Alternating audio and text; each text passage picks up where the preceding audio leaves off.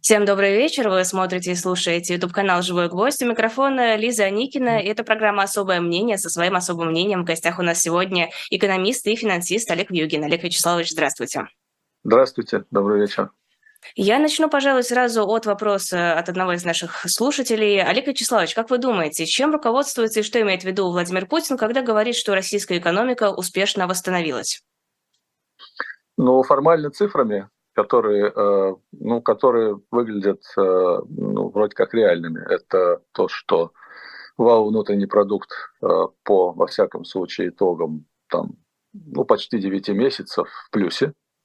Можно спорить там полтора или два с половиной процента, но он явно в плюсе. Это первое. Второе, что восстановился импорт. Он, в принципе, объем импорта сегодня примерно на уровне 20 если мне память не изменяет, 2021 года. А, может, даже это и не все, еще можно... Ну, собственно, это самые, наверное, главные аргументы. То есть действительно можно сказать, что российская экономика восстановилась? Ну, а, она как бы вышла на уровень, который был до а, начала СВО. С точки зрения таких абстрактных показателей, как вал внутренний продукт, объем импорта, то есть мы видим такие общие цифры, мы, ну, за ними, конечно, не видна реальная экономика. Кто именно произвел этот вал внутренний продукт, что именно поступило по импорту и так далее, и как это произошло. А, ну хорошо, реальную экономику можно, мне кажется, увидеть, выйдя на улицу, зайдя в магазин или там заезжая на заправку, цены стремительно растут, зарплаты при этом не растут. И, э, что еще? Мне кажется, вот просто на каком-то бытовом уровне ощущается, что все-таки не все так радужно. А, все в динамике. А, на самом деле, а, и об этом экономисты говорили не раз по всяким, по всяким каналам или там по всяким поводам. На самом деле, из-за того, что были сильно увеличены бюджетные расходы, причем и в прошлом году, и в текущем году, и из них очень большая часть, там 40% пошла на сути производства Э, военной продукции. То есть это пошло в том числе и на зарплату на военных заводах. Ну, два заводов, которые производят военную продукцию. И это пошло э, в, э, в зарплату или в оплату э, мобилизованных и привлеченных к СВО. И добровольно прошедших. И это э, сильно были увеличены социальные расходы, так называемые, куда вот э, помощь входит э, семьям, э, у которых э, значит, родственники находятся в Украине. То есть получается, что на самом деле э, где-то порядка э, 4 триллионов рублей в этом году было влито, по сути, э, в доходы населения дополнительно. Это много это много, и, и, и это как бы фактор вот этой вот стабильности, что даже если цены и растут, то люди как бы э, ну, чувствуют себя не так плохо, как это могло бы быть, если бы этого вливания не было. Но тут, наверное, вопрос перспектив. Насколько долго может продолжаться эта тенденция? Да, совершенно верно. Это вопрос, насколько долго можно черпать откуда-то деньги для того, чтобы вот э, так перераспределять э, финансовые потоки и наращивать бюджетное финансирование. Пока, э, если я так предугадываю вопрос, э, ну, пока э, вот есть еще определенные средства в ФНБ, которые, как мне кажется, по вот такой пока неофициальной информации, Министерство финансов планирует в следующем году направить опять на вот эти цели, которые я назвал. Это тоже еще порядка 4 триллионов рублей может быть извлечено. Но может быть инфляционный эффект. И э, я не, не зря сказал, что все находится в развитии, что все вот эти действия, которые были сделаны, они э, с бюджетной политикой прежде всего, они привели к тому, что сейчас происходит э, сдвиг инфляции вверх.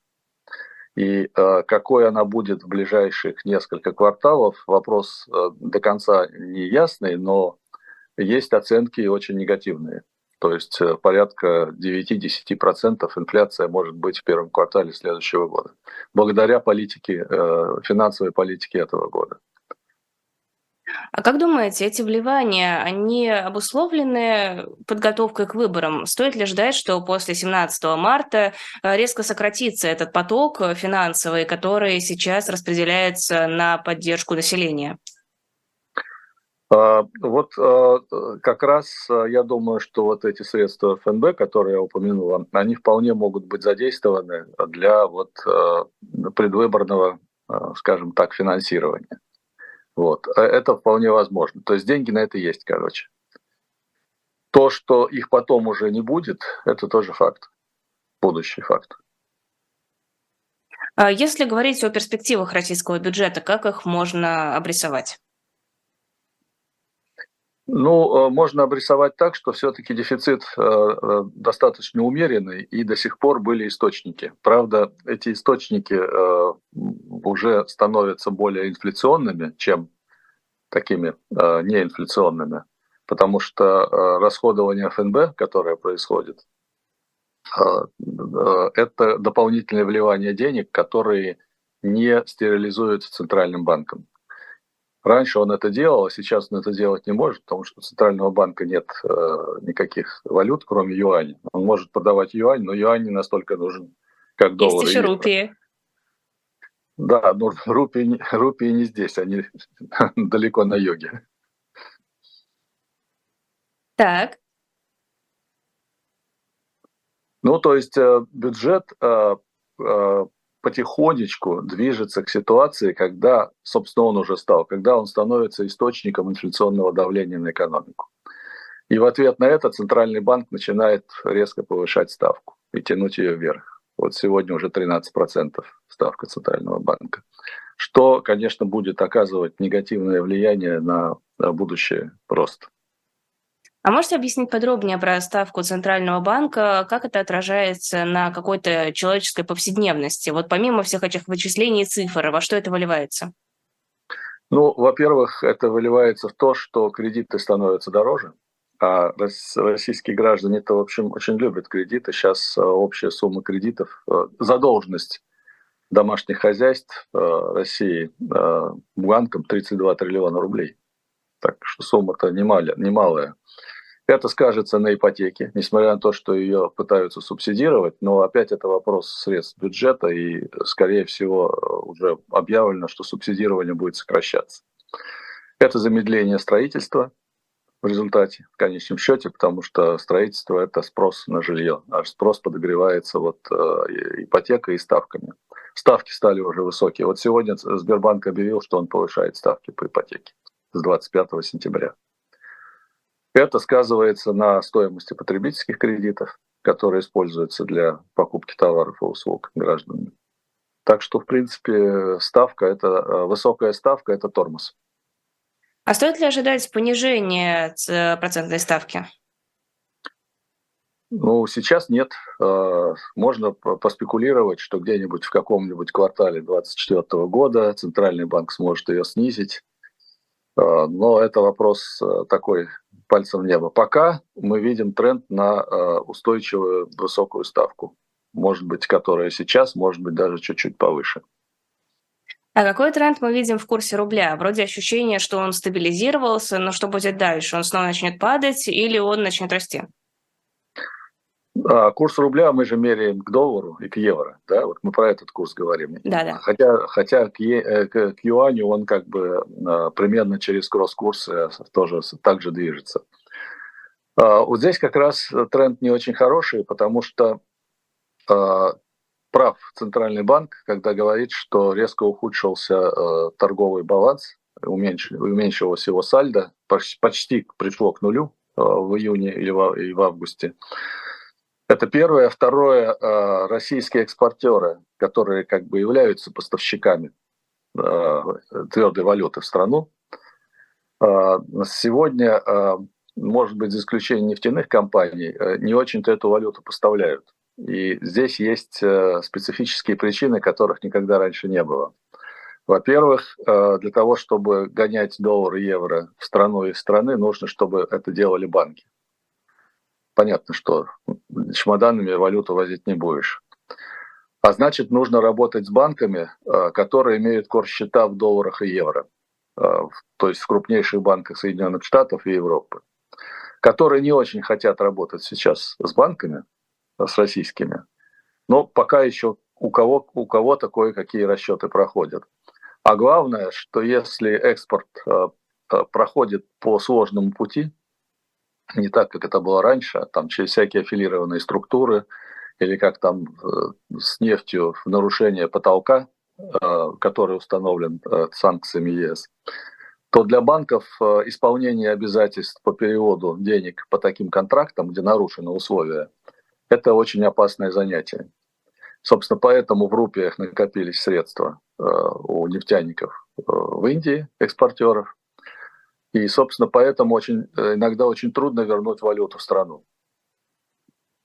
И получается, что на российском рынке возникает дефицит. Вроде бы экспорт-то есть, а дефицит валюты гораздо больше.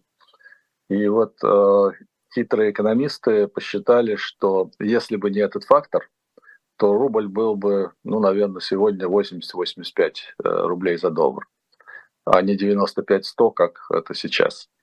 То есть э, есть вот эти трудности. И, собственно, поэтому властям очень трудно ввести э, обязательную продажу выручки. Казалось бы, все очень просто. Не возвращается валютная выручка в страну, надо заставить это вернуть административным путем.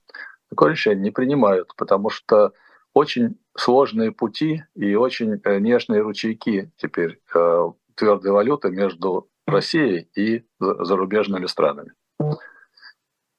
А вот постоянно идут какие-то обсуждения, Минфин, ЦБ, меры регулирования, которые позволят контролировать курс, вот это вот все. Насколько это рабочие механизмы? Ищут, э, ищут эти рабочие механизмы, пока не нашли. И сейчас Минфин даже в такой, как бы я бы сказал, панической ситуации решил так, давайте тогда просто обложим всех экспортеров специальным налогом на валютную разницу. То есть э, если там э, рубль э, дороже 80 рублей за доллар, ну то есть он крепкий достаточно теперь по нынешним мерам, то ноль. Если от 80 до 90, то 5%. Если от 90 и выше, то 7%. То есть неважно как, чего, вот у вас есть валютная выручка, если курс такой, заплатите в бюджет эту сумму. То есть э, так, ситуация такова, что на самом деле, видимо, достаточно трудно на сегодняшний день э, вот, заставить эту валюту э, вернуться в страну. И не только потому, что экспортеры вот такие плохие и хотят там избежать, а, а потому что вот э, сложно это сделать. А, Интерфакс писал э, со ссылкой на свои источники, что обсуждается возможность введения экспортной таможенной пошлины. Это тоже э, что-то с валютной выручкой связанное или это на какую-то другую категорию? А вот это вот, я так понял, об этом речь, он напис... об этом и написал, то, что я говорю. То есть как раз это вот то же самое? Да. Ага, хорошо. А, Еще вводится, насколько я понимаю, собираются ввести а, потолок, а, сейчас как бы это сформулировать, потому что я это потеряла, и у меня перед глазами этого нет. Ограничение на экспорт бензина вводится, во-первых, с сегодняшнего дня, а во-вторых, вот этот вот потолок в 250 долларов, который тоже будет контролировать экспорт. Насколько это поможет решить топливный кризис внутри страны? Ну, э, да, это может смягчить топливный кризис, потому что просто э, экспорт будет э, сильно ограничен, а значит больше будет оставаться дизельного топлива, прежде всего, в России. Ну и бензина тоже. Потому что вопрос дизельного топлива очень, очень острый из-за того, что сейчас сельскохозяйственные работы идут. Нет, это, конечно, сработает. Но тут наверняка есть какое-нибудь «но». Нет, дело в том, что это уже когда-то делали, это работало. Угу.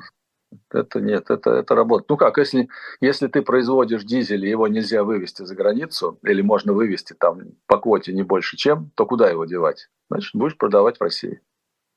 Но как это повлияет на компании, которые занимаются переработкой, производством дизеля? У них э, уменьшится прибыль, и, как бы просто они на этом меньше заработают. И они просто скажут, ну ладно, ну хорошо. А что они могут сделать? А что, у них реально нет никаких вариантов? Но они могут, например, не знаю, сократить производство, они могут найти еще какие-то варианты или нет?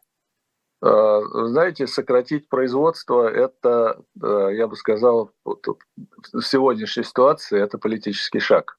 Я думаю, что крупные компании просто одернут, а производителями являются крупные компании. Да из них еще большая часть, по-моему, государственная. То есть здесь вопрос политический. Это как дань компаний, занимающихся производством топлива, которую они просто обязаны заплатить. Ну, можно и так трактовать. Но если еще учесть, что это компания с государственным участием, то как бы, а почему нет? Справедливо. А как долго нужно будет держать эти ограничения? Вряд ли это мера на несколько лет, например. Вряд ли, конечно. Быстро все меняется. Пока эта мера вот э, такая краткосрочная. Ну, краткосрочная это сколько? Неделя, две, месяц? Ну, вот до конца года, например. Можно оценить, какие убытки понесет эта отрасль за вот оставшиеся до конца года месяца?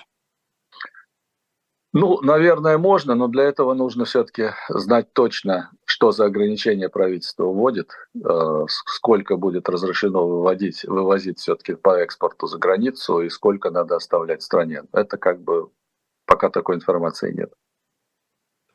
Год назад была объявлена мобилизация. Можно ли как-то оценить э, экономические последствия этого решения, или это все слишком сильно привязано к общим последствиям войны?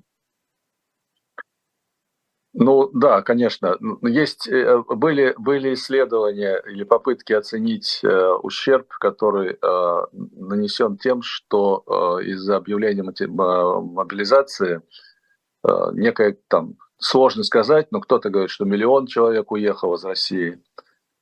Э, дальше считали очень просто. Берешь среднюю производительность на одного человека, как бы перемножаешь и получаешь примерно сколько потерял продукт от этого отъезда. Но очень многие отъе... Э, люди, которые уехали из России, ну, ближайшее зарубежье, Армению, Грузию, Казахстан, они продолжают работать на российские компании. И тогда как бы неважно, уехали они или нет, они как бы продолжают э, быть занятыми в российской экономике. А вот этих цифр мы не знаем. Но деньги-то они тратят в других странах? Или деньги это не имеет тратят... значения? А, нет, это имеет значение, но спрос в России и так большой. Вот то, что сейчас инфляционное давление, оно как раз связано с тем, что спрос, э, видимо, превышает предложение того, что есть на рынке. И это проблема опять перекоса структурного, о котором э, мы вначале говорили. Потому что вот эти 40% э, производства промышленного, которое сейчас, э, оно не производит товары для потребления. Оно производит товары э, военного назначения. Они никак не влияют на нас. То есть это произвели снаряды, выстрелили, и их не стало. А деньги потрачены, и люди их получили зарплату за это. Они берут эту зарплату и идут на рынок. Они же не покупают там снаряды, они покупают еду, одежду, бытовую технику, а ее не произвели. Поэтому с точки зрения спроса здесь проблемы пока нет. Что они Мы... тратят деньги за рубежом? Мне как-то очень странно, вот вы сказали, что да, можно сказать, что российская экономика восстановилась, но при этом такое количество денег уходит на военную сферу, на сферу, которая не оказывает никакого влияния прямого на нашу жизнь. Откуда вообще берутся деньги? Как можно говорить о восстановлении экономики, если просто огромный кусок берет и уходит в ракеты? А я же вам специально вначале сказал, что мы говорим о таких показателях, как вал внутренний продукт, куда включается военное производство. И, как бы поэтому, когда мы говорим, экономика восстановилась, это как бы это формально. Показатель э, промышленного производства, например, там 10%. Такого роста давно не было в России. Но это не тот рост, который обеспечивает э, потребление. Поэтому, ну давайте, как бы, а президент как раз оперирует этими цифрами, когда говорит о восстановлении. А, хорошо, мы можем тогда более подробно разные отрасли разобрать. Кто получает наибольшую выгоду? выгоду? Понятное дело, что военный сектор, но какие еще сейчас сферы прибыльные, которые, какие сферы чувствуют себя сейчас хорошо, какие сферы чувствуют себя, наоборот, плохо? Самые высокие темпы роста в, в промышленности, и это оборонная промышленность в первую очередь. Затем строительство. А, строительство, потому Неожиданно. что потому что субсидируется, а, активно субсидировалась ипотека, это жилищное строительство, плюс, видимо, приличные темпы роста строительства на вновь э, присоединенных территориях. Это тоже включается, естественно, в статистику. Вот как бы два. Э, и дальше уже такие вполне умеренные, э, небольшие темпы роста. Да, темпы роста в услугах неплохие. Э, потому что, собственно, зарплату, которую получают люди, они тратят сейчас вот в ресторанах, в салонах и так далее. Вот. В остальных отраслях темпы роста, в принципе, достаточно умеренные, но есть и отрицательные, например, э, автомобильная промышленность. Хотя она входит в общий индекс промышленности. То есть надо смотреть мельче. А вот э, китайские автомобили не способствуют развитию нашей промышленности автомобильной? там москвич, все дела? А, ну, если по импорту просто вводится, то это, конечно, не внутреннее производство. Нет, ну а вот москвич у нас а, производят? Сборка, или... сбор, сборка, да, производят, да, но это типа сборка э, из китайских деталей. Но это же все равно считается нашим производством. Да, это считается нашим производством, но он тянет за собой импорт. Но ведь до этого автомобили, которые производились внутри России, это были, насколько я понимаю, не только какие-нибудь УАЗики, но и автомобили, которые принадлежали там Рено и а, другим компаниям. Тоже, та же самая сборка и тот же самый импорт. А, но там все-таки достаточно большая доля была уже локализована на этих производствах.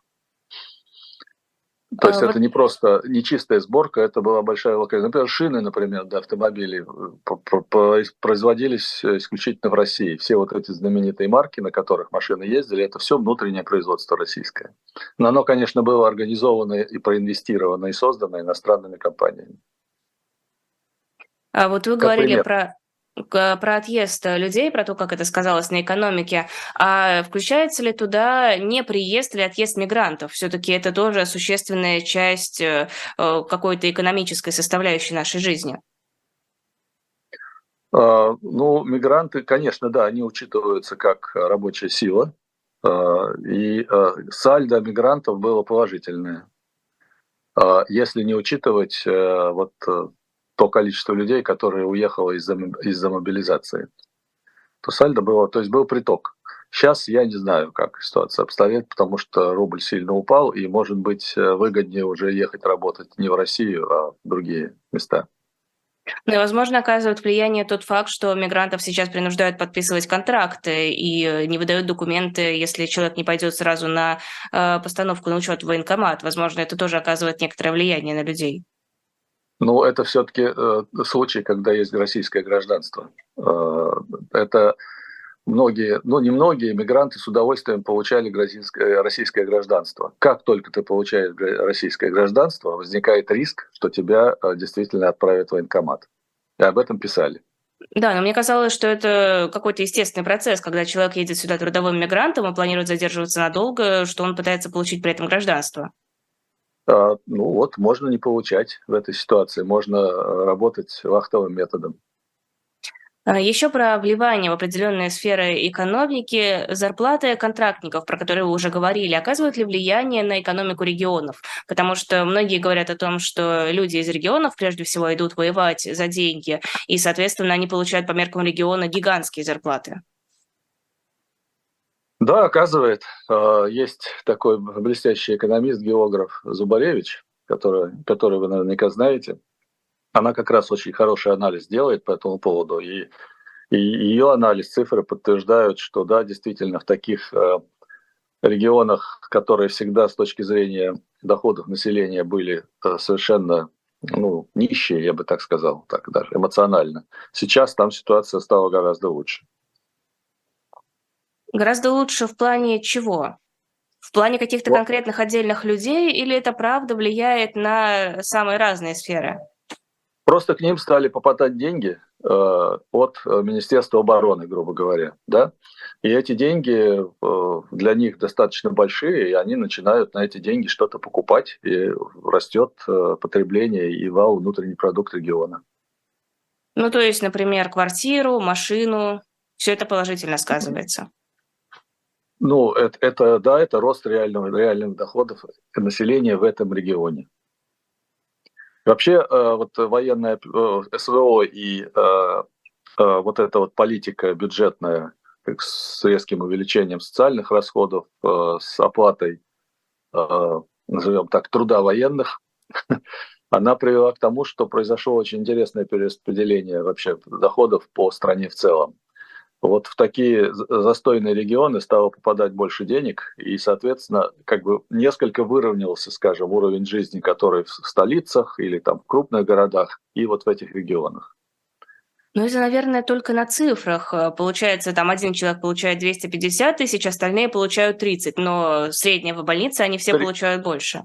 Конечно, мы говорим о средней по больнице, безусловно. Хорошо, а если вот просто буквально рассматривать жизнь этих людей, жизнь этого региона, его повседневность какую-то, э, это влияет или нет? Э, влияет на что? Э, влияет на общий какой-то уровень жизни, буквально общий уровень жизни, не на бумажках. Ну, влияет, конечно, если есть определенный приток денег в регион, которого раньше не было, причем эти деньги идут не в бюджет региона, а непосредственно в домашнее хозяйство. Это влияет, э, но, как вы правильно сказали, конечно, там не все эти деньги получают. Это тоже проблема. Но, как бы, тем не менее, по формальным цифрам получается плюс. А, Олег Вячеславович, сделаем небольшой перерыв на рекламу. Хочу рассказать про книгу, которая есть на shop.diletant.media, и наши зрители и слушатели могут ее купить. Эта книга называется «Французский орден особиста. Легенда отечественной контрразведки». Она посвящена Ивану Васильевичу Рябову. Это единственный военный контрразведчик, который был удостоен военного креста с серебряной звездой, одной из самых высоких наград Франции. Подробнее можно почитать на нашем сайте на shop.diletant.media. Там же можно посмотреть на наш мерч, это футболки и шоперы. Там же можно посмотреть серии журнала «Дилетант», э, наши комиксы из серии «Спасти» и, конечно же, другие книги. Если вам что-то будет интересно, заказывайте, не стесняйтесь. Вы таким образом финансируете нашу работу, вливаете деньги в один конкретный продукт и повышаете уровень жизни журналистов «Живого гвоздя». Мы продолжаем эфир. Олег Вьюгин на YouTube-канале «Живой гвоздь». Можно ли сказать, что в России сейчас идет некий передел собственности? Мы видим, что компании довольно легко теперь можно отобрать и передать кому кому-то еще в управление?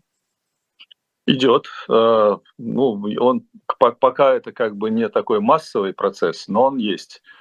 Э, вот э, если, ну, есть, конечно, известные случаи, это уход иностранных компаний, которые, в общем-то, практически за там, очень малые деньги отдают свой бизнес и фактически свои капиталовложения другим собственникам России. Часто это совершенно новые неизвестные имена.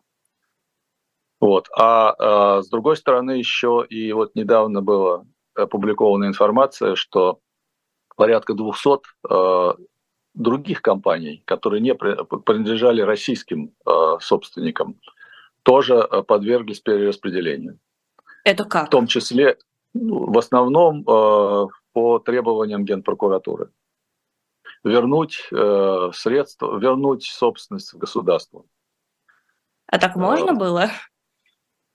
А, ну, получается, что можно, потому что а, как бы там генпрокуратура находит какие-то причины или мотивы того, что этого, этого можно потребовать.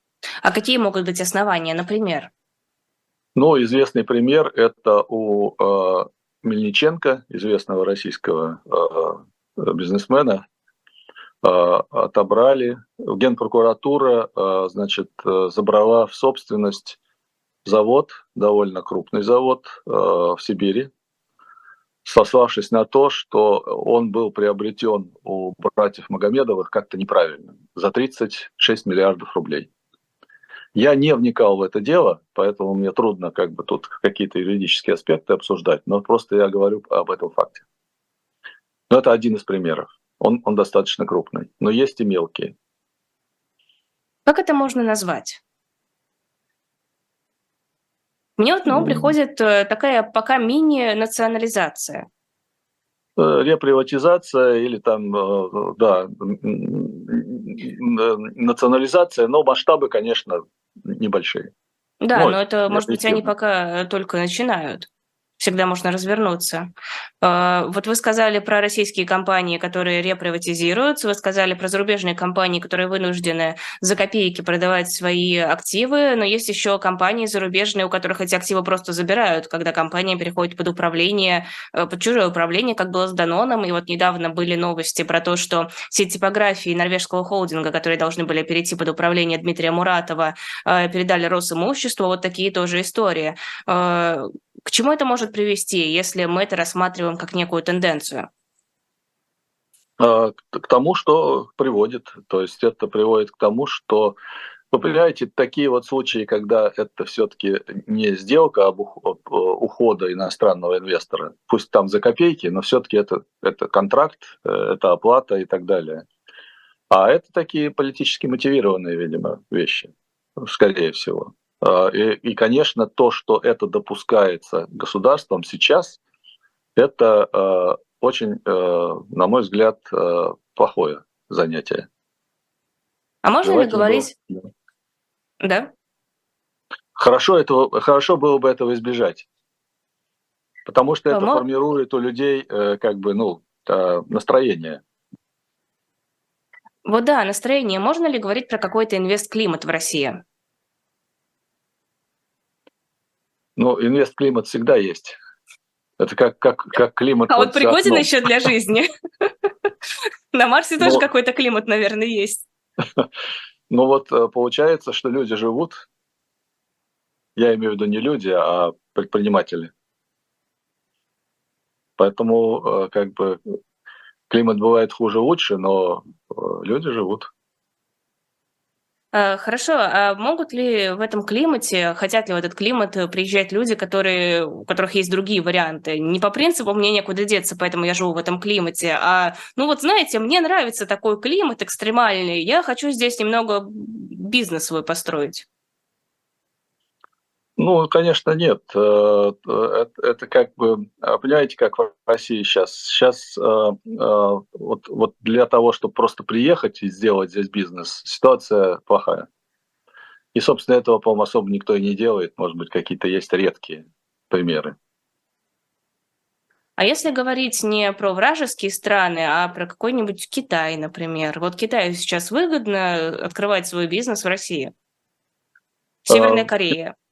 А, ну, Северная Корея пока ничего не открывает. Китай может открывать, и что-то китайские компании что-то пытаются здесь сделать. И есть примеры, где китайские компании, в основном в добывающей отрасли, присутствуют, э, там, как финансовый инвестор, 30%. Но, понимаете, это все на самом деле межгосударственные соглашения. То есть это не так, что некий китайский предприниматель приехал в Россию и открыл здесь бизнес. Это сначала договорились на самом высоком уровне, о том, что некая китайская компания проинвестирует средства в российскую или что-то здесь построит, и после этого, да, вот что-то происходит. Но масштабы известны, 3 миллиарда долларов за вот все время. А, а почему какие-то компании вот из соседствующих стран, условно дружеских стран, не хотят занять вот эти освободившиеся ниши? Наверное, какие-то занимают. Мы видим, например, э, турецкий МАК, который открылся на месте Зары. Наверное, таких компаний тоже много. Но ощущение, что пока это не массовое явление.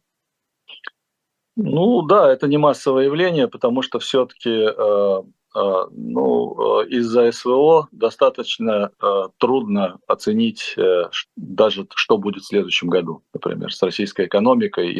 А главное для таких компаний со спросом на их продукцию или на то, что они собираются продавать. В этом смысле, да, и поэтому, собственно, нет такой большой активности. То есть главный вопрос – это предсказуемость или непредсказуемость? Ну, вообще говоря, для экономических инвестиций э, вопрос стабильности э, экономической и финансовой ситуации и э, правовой ситуации в стране – это вопрос ключевой для принятия решений. Хорошо известно. А, вот мы говорили уже несколько раз про то, что в социальную какую-то сферу вливаются деньги, но при этом часть льготных программ по ипотеке отменяется а, в будущем летом. К чему это может привести? Это приведет э, к резкому торможению строительной отрасли, поэтому сейчас э, вот э, вице-премьер Хуснулин и там ассоциации строительные активно лоббируют, чтобы и в середине следующего года все льготные программы или в каком-то виде были продолжены.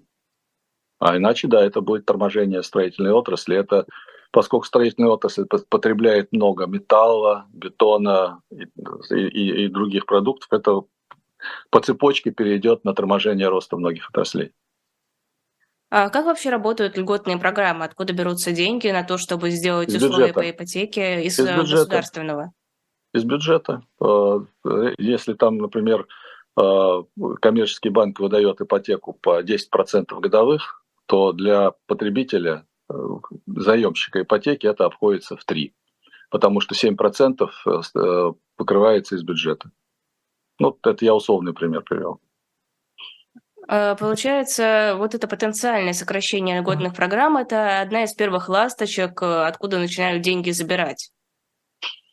Ну, э, пока не забирают, но об этом думают. Потому что вот когда бюджет будет сверстан, ну или его проект этой осенью, примерно станет ясно, откуда будут забирать или куда будут добавлять. Но, в принципе, общая тенденция к сокращению субсидирования ипотеки существует, и это будет происходить. А у вас есть предположение, из каких отраслей будут забирать в ближайшее время? Ну, э, уже как бы эти тенденции наметились. Это э, прежде всего такие, как бы, э, это здравоохранение, это образование, национальные проекты, которые были такие большие, очень амбициозные планы когда-то. Там все это сокращение происходит.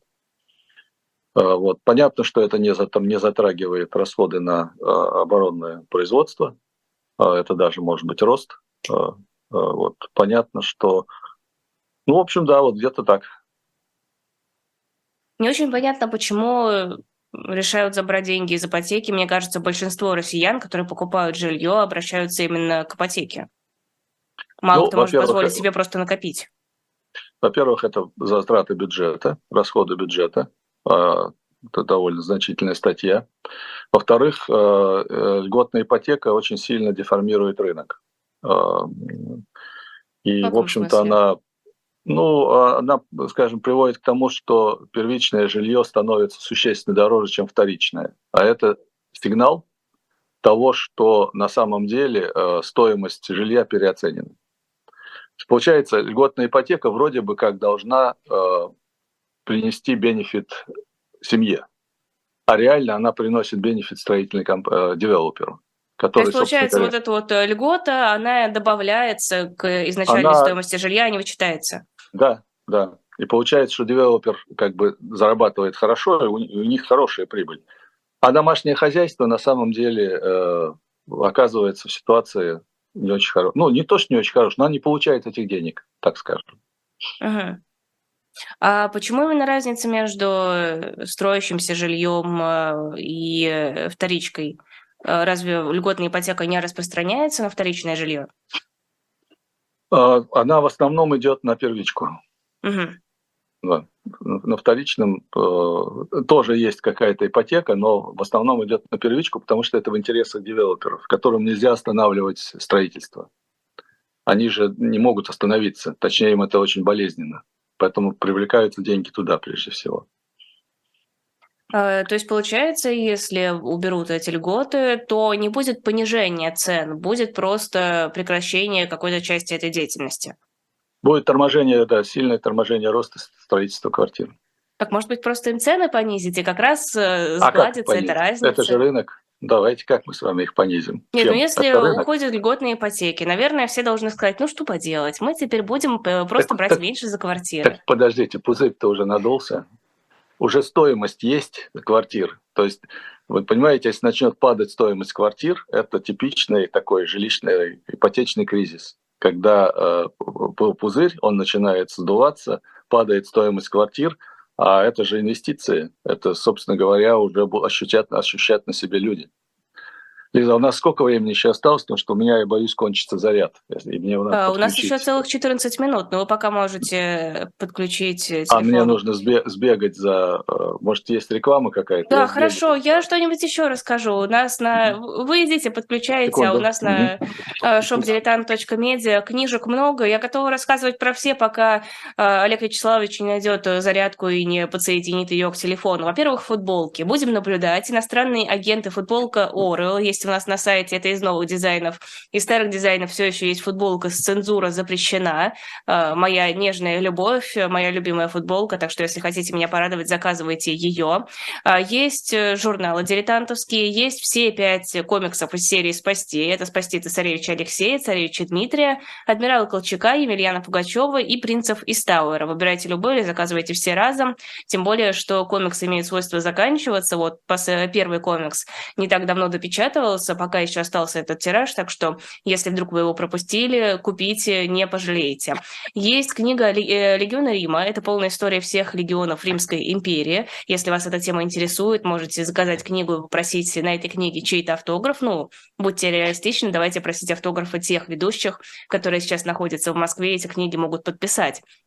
Также можно просить, на самом деле, автографы наших гостей, которые бывают в студии. Например, у Явлинского и у Дмитрия Муратова просят автографы. Но тут придется подождать, потому что они все-таки в студии бывают реже, чем э, я или Лиза Лазерсон или Алексей Алексеевич с Сергеем Александровичем. Но если вы терпеливые, то можете их автографы тоже попросить. Ну, в общем, много журналов, много-много журналов. Есть различные открытки, есть подарочные издания, кстати, очень красивые, с таким э, золотым срезом. Э, «Капитанская дочка» есть в подарочном издании. Есть, э, что еще интересное, «Домашняя жизнь российских монархов», есть книга «Калина красная». В общем, выбирайте то, что вам интересно, заказывайте и поддерживайте YouTube-канал «Живой гвоздь». Э, живой, «Живой гвоздь». Олег Вьюдин к нам возвращается. Продолжаем эфир. Э, на чем мы остановились? Мы остановились на ипотеке и на кризисе, и на кризисе ипотечного жилья. Да, совершенно верно. Да. Ну, в общем-то, наверное, мы пришли к выводу, что ничего хорошего из отмены льготных ипотек не будет, цены на жилье никто не понизит.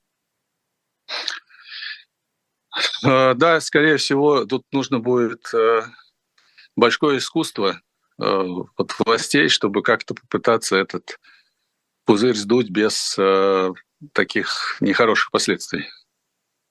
А, Еще мы говорили про попытки каким-то образом стабилизировать курс рубля. Алексей Моисеев, это замминистра финансов России, говорил о том, что обсуждаются как раз меры по восстановлению валютного контроля, но он отказался сказать, что это за меры, потому что непонятно, как они будут реализованы. Вы можете предположить, что это может быть? А, будет, я думаю, сделана попытка как-то все-таки заставить э, экспортеров возвращать деньги – но для этого нужно решить технические проблемы. Как это сделать? То есть это не просто административное решение, а понять, как эти средства могут э, свободно возвращаться в страну. Я думаю, что реально больших здесь возможностей нет, поэтому, скорее всего, будут просто договариваться с э, экспортерами э, об их конкретном взносе на валютный рынок которые будут объяснять свои трудности, им будут помогать эти трудности э, преодолеть. Угу.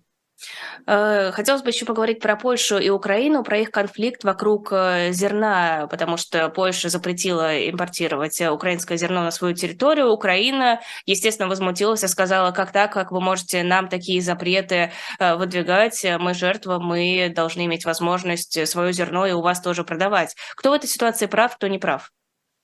Они даже, Украина даже обратилась в ВТО с иском э, против Польши, которая э, препятствует. Ну, понимаете как, э, формально, с точки зрения ВТО, да, это, это решение не то что нелегитимное, но не соответствует стандартам ВТО. Но, с другой стороны, понятно, что польское правительство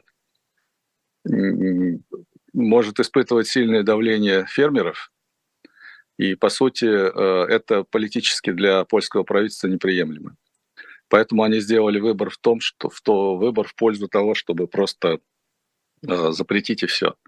Но сейчас, по-моему, вот буквально сегодня стало известно, что все-таки как-то Украина и Польша о чем-то договариваются. Э, ну вот польский министр национальной обороны говорил о том, что этот спор касается интересов украинских олигархов, которые бы хотели продавать э, зерно на польской территории, пока не выглядит как э, какой-то, какая-то попытка договориться. Ну вот если так как бы технически, я бы здесь искал решение о том, есть ли возможность транзита через Польшу. Есть. Но, видимо, этой возможно... вот если есть возможность транзита зерна, на другие рынки через Польшу, то, в принципе, э, это же можно решить. Как сделать так, чтобы это зерно не оседало в Польше, а уходило дальше. Но, наверное, это довольно дорого, потому что зерно, которое через Черное море идет э, на сухогрузах сразу на юг, и там Средиземное море или дальше к Африке, это дешевле, чем запускать э, перевозку по морю вокруг Европы. То есть это вопрос создания логистики по транзиту, по движению, по транзитному движению зерна из с Украины вот в, в другие страны, минуя Польшу. Такого решения, видимо, нет. Вот по Дунаю какое-то решение пытаются найти. А, обострение конфликта мы наблюдали в Нагорном Карабахе. Из-за этого э, еврооблигации Азербайджана и Армении упали, но, насколько я понимаю, это не будет какой-то долгосрочной тенденцией. Или все-таки этот кризис может перерасти в что-то серьезное? Ну, я думаю, что логично, что упали, понятное дело, потому что э, политическая ситуация неопределенная. Как только политическая ситуация, если, не как только, и если она станет вполне определенной, то стоимость еврооблигаций, я думаю, восстановится. То есть не стоит ждать, что это затянется надолго? Или тут как раз э, это все может затянуться на бесконечность, потому что политическая ситуация там не будет стабильной? В Азербайджане стабильная, потому что это победитель. А в Армении, да, нужно ждать, э, э, насколько будет болезненно это для нынешнего правительства и для Никола Пашиняна как президента ситуация. Если все-таки последствия будут в виде политического кризиса серьезного, то, конечно, стоимость облигаций будет крайне низкой. То есть уличные протесты тоже сказываются? А, вопрос, уличные протесты сказываются, потому что а, они говорят о том, что есть вероятность политического кризиса. Протесты – это еще не кризис. Ага. Политический кризис – это когда а, уходят одни, одна власть, приходит другая. Ну, так это, может, не кризис, это сменяемость власти, все хорошо, стабильно. Ну, смотря как она, как она меняется. Если она меняется на выборах путем голосования – это один вариант. И в этом случае тоже, кстати, бывает так, что рынки оценивают изменения негативно. Это сказывается на стоимости активов. А если она еще меняется и как бы нелегитимным образом, то это очень болезненно для рынков. А, в чате просят спросить вас насчет цифрового рубля российского, потому что это коснется каждого. Как считает наш слушатель, это действительно коснется каждого? Ну, коснется каждого, но добровольно. То есть речь идет о том, что Э, вот прямо специально загонять в цифровой рубль, э, э, я так понимаю, что это не будут, и это и нельзя сделать, поскольку фиатную валюту никто не отменял. То есть есть рубль электронный, есть рубль наличный. Центральный банк никогда не отменит эту фиатную валюту, всегда это будет. Но будет еще одна опция – возможность рассчитываться в цифровом рубле. Вот э, как бы поэтому, в принципе, э, все добровольно. То, что, конечно, э, расчеты в цифровом рубле, они абсолютно прозрачны, и это как бы не, не может не, не всем понравиться, потому что когда мы рассчитываемся наличными рублями, то эта информация никуда не попадает, кроме как в налоговую. Но это не про вас, это про компанию, которая что-то вам продала. А когда цифровой рубль, то там видно, кто купил, кто продал.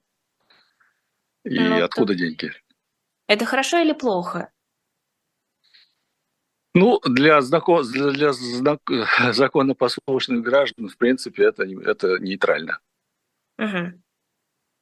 А, Еще такой вопрос. Стоит ли ожидать, что теперь Запад начнет ослаблять персональные санкции против российских олигархов? Мы видели уже нескольких человек, с которых эти санкции сняли, но будет ли это тенденцией? Это возможно. А, я бы не сказал, что это тенденция, но еще решения по снятию санкций могут быть, потому что а, очень часто само решение может быть э, как бы с точки зрения там, как сказать, справедливости э, с той стороны эти санкции правильные, но они принимались на основе документов, которые, в общем, не выдерживают никакой критики. Вот в этом проблема. То есть э, здесь есть одна юридическая проблема, которая очень э, ставит э, ряд таких санкционных решений под сомнение. Но и поскольку в, европейском, э, в европейской правовой системе э, суды независимы, и, собственно говоря, э, принимают решения на основе законов, то если действительно санкционное решение против какого-то человека приняты ну, на основе прям, я не знаю, какой-нибудь бумажки, которая там не имеет никакой легитимной основы, то в этом случае суду очень трудно принять решение о том, что санкции справедливы. И этим а... люди сейчас будут пользоваться. Я имею в виду те, кто попал под санкции. Ну хорошо, а насколько можно говорить в принципе о справедливости санкций? Мы видим, например, решение Еврокомиссии по поводу машин с российскими номерами, по поводу запрета на их въезд, и решение конкретных стран, которые граничат с Россией, о том, что эти машины не могут въезжать на эту территорию. Но вряд ли это борьба с обходом санкций, это борьба с конкретными людьми, которые пытаются на своих машинах въехать в страны.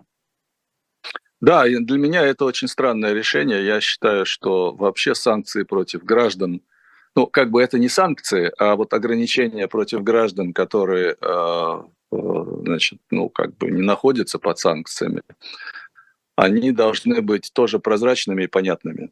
А, вот э, это ограничение, оно, на мой взгляд, выглядит очень странно.